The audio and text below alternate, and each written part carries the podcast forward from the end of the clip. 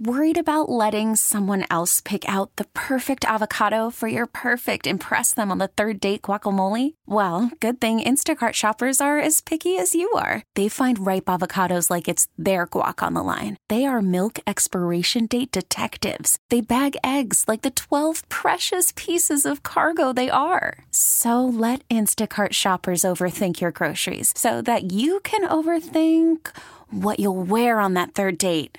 Download the Instacart app to get free delivery on your first three orders while supplies last. Minimum $10 per order, additional term supply. Welcome to The Connection, a weekly radio program where we share our experiences and expertise with stories of caring, courage, and change right here in Connecticut. Listen to learn about needed resources to improve your well being and transform your life. Now, here are the hosts of The Connection, Lisa DeMattis Lepore and Ann Baldwin. Well, hello, everybody, and Happy New Year. It's great to be back. I'm one of your co hosts, Ann Baldwin. I am the president of Baldwin Media Marketing, and I am Lisa DeMattis Lepore, the CEO from The Connection. Well, it's great to uh, be back in the studio again, Lisa, and uh, talking about great things. We've just got you know, so many things, and we've gotten so much feedback from this program too that people really do appreciate the advice and the services and, and all the information that we passed along. So today I decided, I wish you could see him, but you can't because I always say this and I'm, I'm maybe being inappropriate but we've got like the cutest PIO in the universe on the program today. Where? And where? Right here. It's you. And you've you've already guessed it. It's uh, Deputy Chief Brian Foley with the Hartford Police Department. And Brian, we thought it would be great to have you on just because you know to talk about with the connection and all their services and the opioid crisis you know what's going on in our inner cities and you know i know that day in and day out people are out there fighting the fight but are we winning the battle i mean i guess is the big question uh, first of all i can name like 10 other cuter pios uh, than me that's for really? sure right off oh. yeah pretty Prove much it. name pretty much Prove name it. any pio oh, they're all cute. yeah that's one of the prerequisites no thanks for having me on this morning though uh, I, I, is, uh, thanks for having me on but uh, it's a huge issue, uh, not just for the city of Hartford, but the entire state and the, the entire country now. Um, and things are really changing uh, rapidly in, in the drug market and, and, and the things we're seeing on the streets of Hartford. how are they changing i mean i know that from what i've seen and from what i've read you know the the opioids themselves have taken on you know a, a whole new life you know people are concocting these things now that are deadly even with narcan sometimes people aren't responding so is is it the is it that activity That's exactly it. So what we're seeing now is, all right. So probably what I was, it was in here last year. We talked about fentanyl being found in the Yeah. mixed in with the heroin and how deadly fentanyl was when it's mixed in with heroin. Uh, well. What we've we got to a point where we were looking out as police officers, looking out and being extra careful in case we stumbled upon fentanyl during our our drug raids and our heroin operations.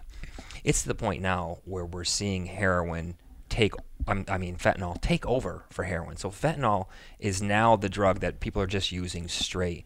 And the reasons for this are, are pretty simple. It is so much cheaper to make, produce, and get fentanyl into the United States than it is heroin. So you're looking at about a third of a cost. So uh, on average, a bag of, of fentanyl uh, sold on the street is about a dollar thirty or so, and heroin can be about uh, two or three times that. So it's cheaper it's more deadly. It's easier to get in here in its in its purest form. This a package of fentanyl that can get a hundred thousand hits out of it is very small, the size of a, a business envelope full of uh, powder, and that's that's uh, easy to get into the country, easy to smuggle, um, and, and incredibly dangerous. So we're seeing fentanyl take over for heroin, and to the point now where we expect fentanyl every day uh, in our in our search warrants and in our arrest warrants. Gee, last night we, we our officers had a bunch of hits. Every week we're uh, we're doing search warrants where we're actually finding pure fentanyl, fentanyl mixed in with bags. It creates a problem for our officers, a safety problem. Obviously, we we've trained for it and studied as as have all officers in the region now on how to respond. Do you? I have a question. So, with the safety guards that you're putting in, can you share a little bit about sort of what those are? Because I have the same concern Sure. for the staff, our staff in the in the in my agency who are, you know, we have over you know overdoses, et cetera, and it's I'm really really concerned. Well, right off the bat, uh, we didn't want to wait around for any policies or the legal aspects of it. We got fentanyl into the hands. I'm sorry, we got Narcan into the hands of our Yes, detectives we have that too. that are Yeah. handling uh, the, the fentanyl. Then we use skin protection, you know, gloves and breathing apparatus uh, as well that that obviously helps protect our, our detectives. We plan for it. What happens if there is an exposure? Now, some of the things a, a, a, police department does on entry into an apartment building. All right, let's say we have we know there's drugs in this apartment building, and we have officers, and we're going to hit it. Uh, there's some dangers involved, and so as an officer, when you're going in, do you want to limit your breathing and your eye your visibility because you're wearing a face mask to protect yourself from fentanyl? So those are um, um, from fentanyl. So those are some of the dangers that they face and the questions that they do. So now i'm going to i'm going to limit my scope of vision for bad guys with guns because i have a face mask on to protect my breathing of fentanyl that's in the air. Now as they enter let's say they breach a door really hard and it smashes against where the drugs are. Now that, that the drugs can come atomized we have we use a device called a flashbang. You throw it through a window and it creates a massive, loud explosion that stuns everybody in the apartment building. That gives our officers five or ten seconds to get in and get it sa- safely established before anyone knows what's going on. That explosion atomizes the ah. fet, uh, the fentanyl. We sent 12 of our uh, SWAT team members to the hospital last year as a result of that exact situation. Uh, so, so it's a danger for our, our, our detectives we have fe- we have Narcan available for our, our dogs, our canines that work. Wow, with I didn't even think of that. Yeah, we came. We had uh, we had some people come in and train our, our detectives on how to use it for the dogs. I mean, these dogs are sticking their faces right in. And, oh my God, uh, getting paid to find it with their noses. So you can imagine the dangers. And there has been uh, overdoses of dogs uh, with, with due to due to smelling the fentanyl or the heroin, and, and Narcan has uh, saved them. Uh, we haven't had to have it here in Hartford, yeah. but we are certainly all all prepared for it. Wow. Well, if you're just tuning in, we're speaking with Deputy Chief Brian Foley from the Hartford Police Department, uh, Ann Baldwin, and Lisa DeMattis Lepore. So it's an airborne thing. It's an airborne drug. It can get in your eyes. You can if you it's breathe a powder. it. It's, it's a powder. It's a very okay. fine powder, and just like talc or something, something like that. And if you hit it the wrong way, or if you impact it, it can become airborne. Mm-hmm. Uh, it can also get absorbed through your skin. So it's, it's, right. it's incredibly potent, very, incredibly very dangerous, and dangerous, you know it, it's it's mm-hmm. it's replaced heroin mm-hmm. now, yeah. and it's addictive. I'm assuming. Oh, you know, it's I, just like every other opioid, right. only much much more potent and, and just as or more addictive than. You know, else. I go back to my rehab days, and I remember um, one of the guys in the in the group was talking about heroin and the first time that he ever did it and he and he shared that he said I said to the dealer you know how long is this going to last? Meaning the effects because I got to be home for dinner. And the dealer said for the rest of your life. You know so so that's what we're dealing with one time you know? You yep. think about you know these other gateway drugs and you get to the point where you still people still need the high and they want it cheaper and they want it faster and this is this is it. And it can be manufactured right? Yep. it can it, you don't have to grow it. You Correct. can just manufacture it. So, and Lisa, you must see people come in with this kind of problem all the time, oh, and, on and, a daily basis. And how are you dealing with it? How do you deal with a, an addiction like this? It's just so hard. You know, um, folks right now are, you know, the, it's so rampant and it's so horrific right now. You know, we our, our staff are walking around with Narcan around their neck, right? And um, you know, we have precautions like you're saying because we have to go through you know people's bags and you know make sure that they're not bringing things in, but uh, you know how that that works, right? They still could, and um, we have you know folks that are you know on Suboxone right now, and you know trying to get through treatment and trying to get through recovery, but it's just really hard. I don't have the answer, Ann. I wish I did. Um, day by day, you know, we're it's we're seeing this epidemic, and we're really it's it's like back. I, it makes me think of back in the '80s when I first started working in the field, and there was that hair, you know, the heroin epidemic. We're back again. This is worse. You know, and it's not just here. It's not just in Hartford. No. It's it's all over the Oh, it's all country. over the country. It's all over the country. And and so you know, what are the solutions? I mean, what are you doing on the streets? And do you, is there an answer, or is it going to get better? I mean, is there any hope? Well, so let's say five years ago, uh, maybe ten years ago, when I was working in Frog Hollow, the epicenter of heroin here Oh, in yeah. Connecticut, uh, we started to do operations, drug operations, and we started to see the increase of people buying drugs. Every time you talk to somebody, you know, well, how do you you'd have a moment of clarity with them when you sit them down and they're you know they're getting ready to go to jail and you talk to them and you know how did this happen to you and and you know you see that human being and that soul Exactly. and they they reveal you know 95 times out of 100 it was pills it started with pills now they one would, one person would say it's from a an Injury, accident right? yeah or Mhm. hospital another person was at a you know college party and they were popping pills you know Right. it didn't matter how but it all started with pills you're looking at 10 years to get out. It takes you know it took 10 years to get into it for that real painkiller surge through the medical community, which started all this. Yeah.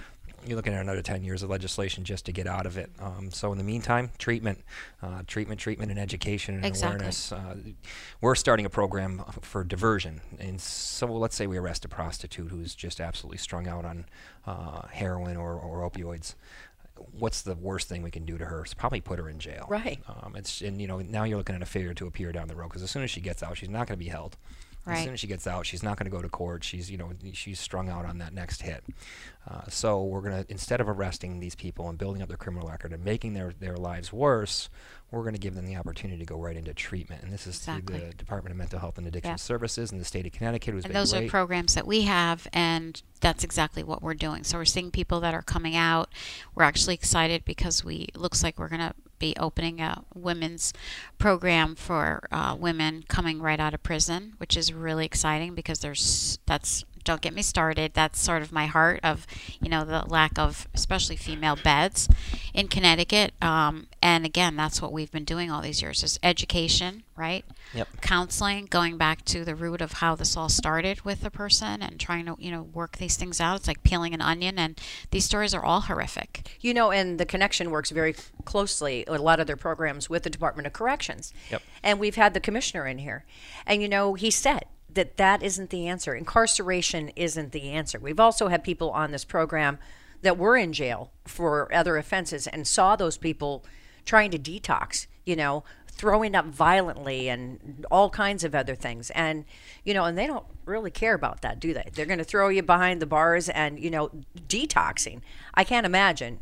I know what it is from alcohol, but um, I can't even imagine, you know, what some of the side effects are. And frankly, it can be deadly if you just throw somebody out there to detox all by themselves. It's it should be medically assisted, I think. Commissioner Semple from the Department of Corrections is actually working with us on our diversion program. Great. As a state, we're lucky to have a guy that's Oh, he's so fantastic. nuanced in regards to You're right. Mm-hmm. addiction and addiction treatment uh, in our prison system, and and he does a fantastic job. He's an absolute close partner with the Hartford Police Department with us. I consider him a friend.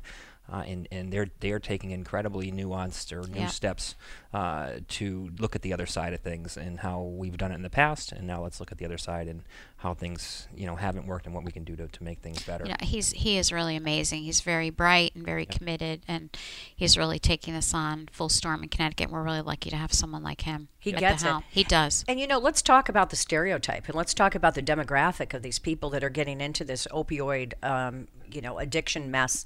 You know, it's not. You talked about Frog Hollow, but it's not just in Frog Hollow. No. Oh, it's no. it's it's in the suburbs. It, it's everywhere. everywhere. So, right? uh, so in the suburbs, it's uh, you know where I live. You know, people talk about you know Hartford, and and I've actually heard people in law enforcement, their cops say, well, you know, all the heroin's coming from Hartford, so that's where all the heroin's coming, Hartford. And I'm like, wow, that's weird. I've you know been there 23 years. I've never seen an op- uh, po- a poppy field in there. I've never seen a heroin factory in there. So it's coming from somewhere, yeah, but it's not coming from Hartford. It's ending up where poverty where poverty is, and that's where it's being sold. And people are coming in. Uh, it- There's people in the city that buy it just as much as, as outside. absolutely. And I want to give that uh, that misconception. People love to say that, um, but it is absolutely affecting the entire state, It every is. single town. Every single town. Yep. Right. And and you know, and like I said, you know, you see now people are being more bold even with you know these young people and you read these obituaries Yep. and you read that they died of an overdose because the parents want to know that look at this face. Look at my young son or daughter and this is why they're not here anymore because of this particular issue. So what do you recommend for people brian? You know you talked a little bit about programs and accessing programs but i know you know in my addiction my head was so screwed up i didn't even know how to go about it so now it sounds like with department of corrections with programs like you know at the connection that there are resources out there but somebody has to lead the horse to water And, and you can only do so much. And I've talked about this before too. It seems like one in ten, uh, person in ten, there can get cured from from heroin through treatment. So it takes you know a lot of times going in and out of treatment before it seems like someone finally uh, does get get cured. And, and it's just such a a, a long and, and hopeless uh, wait for people to get cured from this. I don't think they ever do get cured uh, No. per se, but uh, to get themselves completely clean. Um, again, it's the opioid legislation. I think that's going to sty- stymie it uh, for to start with, and then in the long term, we're never going to get rid of heroin No, addiction no. and painkiller addiction, but it's an epidemic now. I mean, our our overdoses in the in the city alone are, are you know, 41 or so a year, you know, a few years ago, and we're going to be up over 120 uh, Right. this year. Uh, so if if people were dying from bullets at that rate, uh, th- th- it would be a national outcry. Um, as to what's happening, so um, it's it's awareness. People should be aware of the problem. But let me play devil's advocate here a little bit because legislation, I mean, can we really, are laws really going to make a difference? You know, legislation as far as what? Uh, doctors not writing as many Yes. scripts? Yes. Yeah. And I've seen, and I've seen controls, but you know what? I've seen firsthand how that's gone to another extreme. And I'll give you an example. I went to my primary care physician. I hate to fly. So back in the days, I'd do like three shots of Jack and get on the plane. But because I don't drink anymore and I'm in recovery, that's not an option. So I need Xanax, okay, just to fly. There, one for there and one for back. My doctor won't even won't even hear about it. I've got to send her my flight information and then she'll give me two. One for the trip there and one for the trip back. And I fly a lot. I fly a lot for work. I fly to see my family. What a pain in the ass. Yeah, I think that kind of thing is kind of necessary. I have to say there is there's a street value for Xanax. Yeah, we see the Xanax in the pill population. Sure. Uh, I know it's a pain. Unfortunately, it's a product of where we are and, and product of abuse from before, and now that's where we are now. I guess you're gonna. This is a true story. It's the same thing for my dog to fly. They will own seriously because a person could take those pills. So to to for my bocce, Little Shih Tzu, my Shih Tzu thing. to fly, they will only give me. I had to do the same thing. I had to show them when we were going. I'm not kidding, and all that. And I thought to myself, you know, in a way, I mean, I, it was a pain in the neck, but good for them. Like they really wanted to know we were flying, and they only gave me a very minimal amount. Wow, your dog takes Xanax. So my dog had to take Xanax to it works, man. I'm telling you. just to calm him down. Yeah. But, but seriously, it was a really huge thing for the dog. And I thought, well, hey, if this is wh- how people are controlling things across, kudos for them. But it wasn't. It was annoying because it was this whole big thing. They wanted to see. I thought you've got to be kidding me. Yeah, and she runs. She's the CEO of the Connection, which is a mental health and organization. It doesn't matter. It doesn't but matter I thought, who you are. But I no, but that is a true story, and I, thought, believe you. well, that's really interesting. I had a conversation over Christmas with my um, husband's uncle, who is a pediatrician. We got into this whole th- in Long Island, and he's been in, you know, a pediatrician for years. And we got into this whole conversation about exactly what we're talking about, and you know, um, you know, prescribing, you know, drugs. He said to me, "I do not prescribe, nor will I describe uh, um, prescribe any of these addictive medications to any of my of my clients. I don't. The kids I see, and he sees them up to 18. He said that we really shouldn't be writing any scripts that is potential for addiction until they're really of an adult age, and then it really has to be time limited and really warranted. Yep. He said, I won't do it. Yep, you, you, everyone that you talk to goes in. Just about everyone in their life has gone either to a dentist or in for a minor surgery, and you leave with a big script for a Oh, ton yeah. of painkillers that you're never going to use. Yep. Um, and and you know how hospitals are judged is based on pain tolerance, and so doctors, in order to improve the ratings of their hospitals internally, we're issuing large amounts of painkillers to people just to prevent the pain tolerance from coming down. It's preventing those types of th- those types of laws to stop that, and I believe they've already done that. Uh, we work closely with Dr. Wolf out of Mm-hmm. Oh, yeah. uh, St. Francis, Yep. who's just fantastic. He's the head of the ER explains a lot of this uh, to Wolf. us. Yeah, he's great. He is. And and so they they've already taken a lot of measures to slow that down. So everything is really speeding in the right direction. It's just going to take a long Yeah, time to and we, it. I agree. We're finally seeing a change with our clients. We have women's programs. The women will be, you know, pregnant, Yep. etc. They'll go. They go in. They have a C-section, and when I first started 20 years ago, you know, they would be writing them scripts, knowing that they had an addiction problem, knowing that they were going back to residential with their child. Yep. And there has been a huge shift in now prescribing something else as opposed to, you know, a pain med or something that's addictive. And if they do, it's we're supervising it. We, the staff, are getting the script as opposed to handing it to Right. the client when they leave. So there are changes that I'm seeing that is positive, right? But we still have a very long way to go. Yep. How has the opioid problem? I mean, why is that a bigger problem than alcohol? Um, you know, and I, I I'm not not real knowledgeable about. You know, you've probably seen people under the influence. You both have of opioids. I mean, what happens to a person? Well, they're different. I don't want to. Uh, someone someone that's high on heroin is much less uh, problematic than someone that's drunk on alcohol. Really? For us, yeah.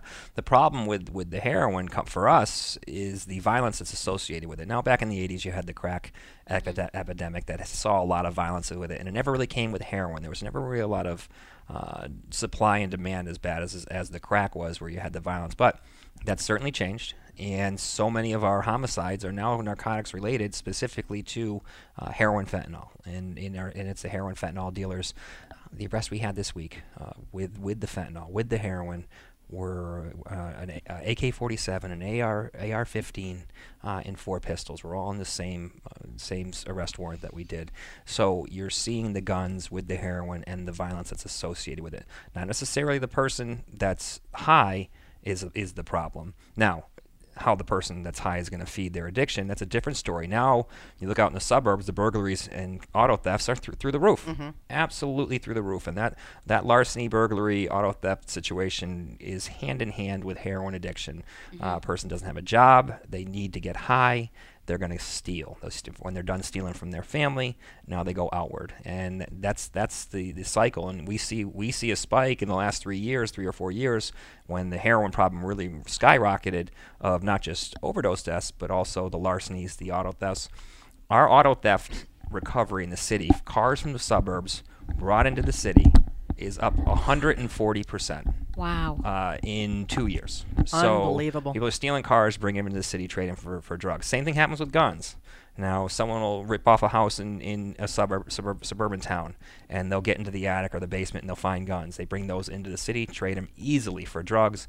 Now we have the guns on the streets in the city.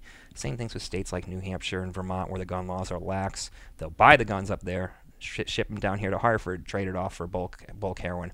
We had a, a burglary in Ledyard. I believe a dozen guns were stolen in the burglary. Within 45 minutes, all 12 of those guns were uh, sold on the streets of Hartford. Wow. Isn't that amazing? So that's the problem. Right. It's different than alcohol. Alcohol is the fights and the driving. right.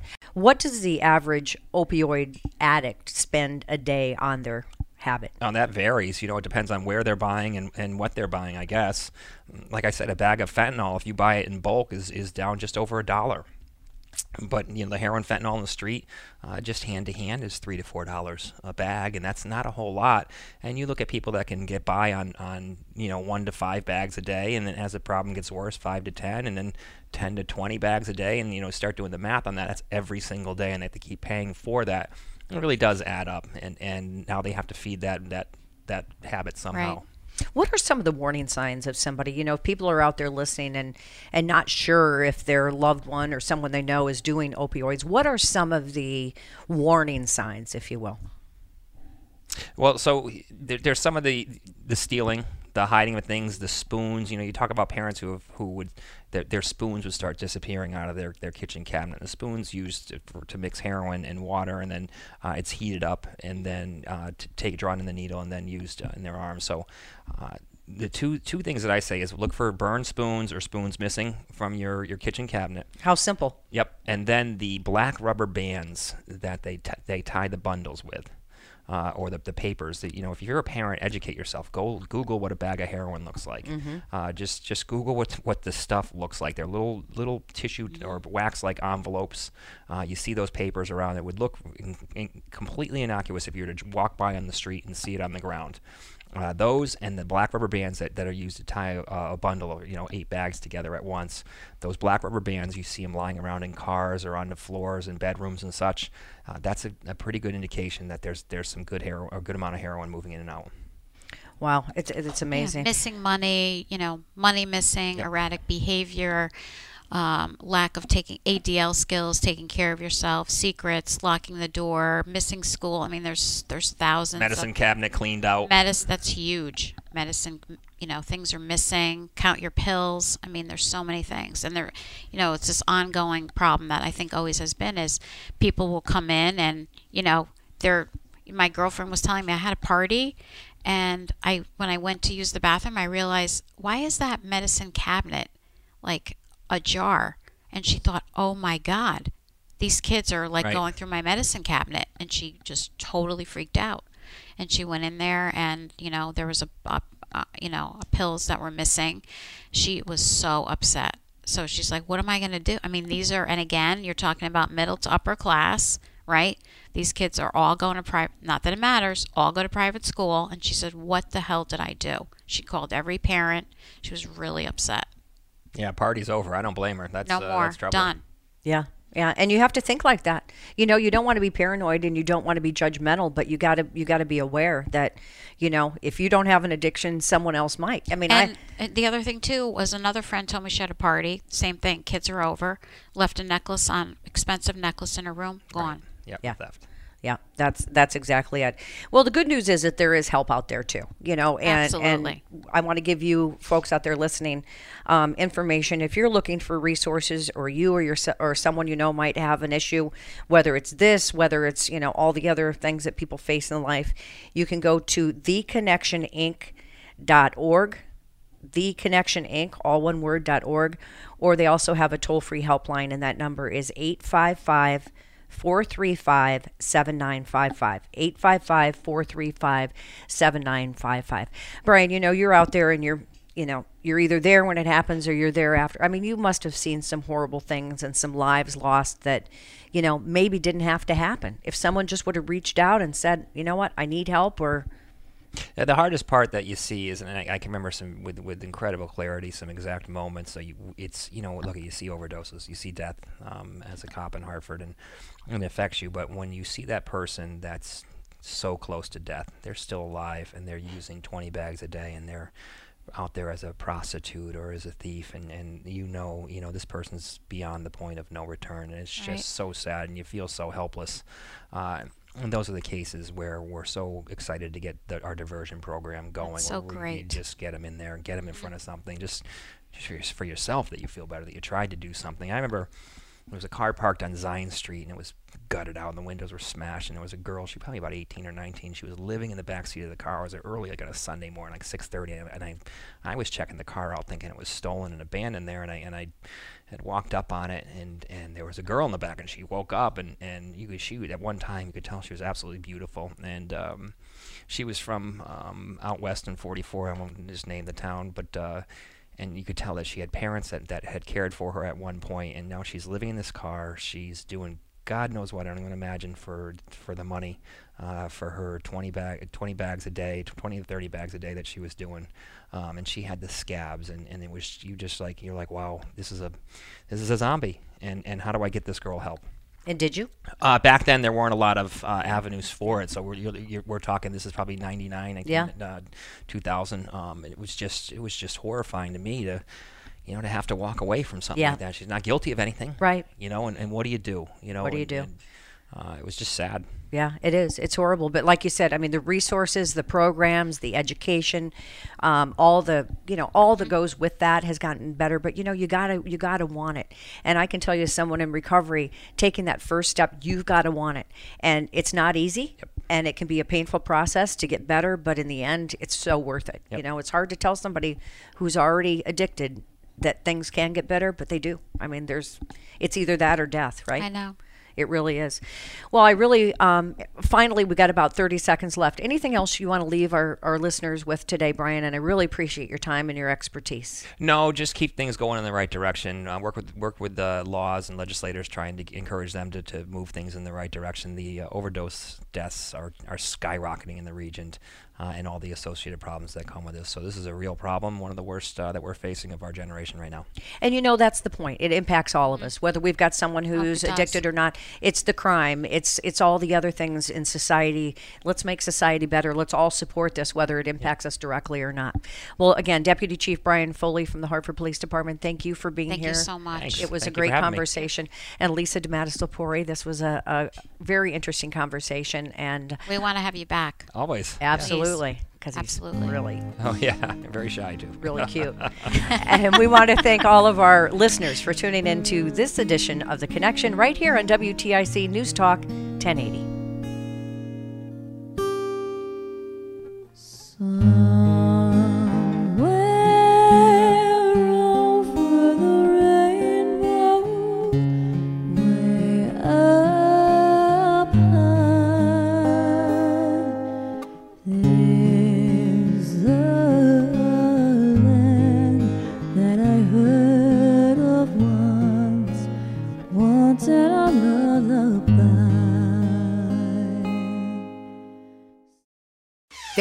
is back, and so is MLB.tv. Watch every out of market regular season game on your favorite streaming devices, anywhere, anytime, all season long. Follow the action live or on demand. Track four games at once with multi view mode and catch up with in game highlights. Plus, original programs, minor league broadcasts, and local pre and post game shows. Go to MLB.tv to start your free trial today. Blackout and other restrictions apply. Major League Baseball trademarks used with permission.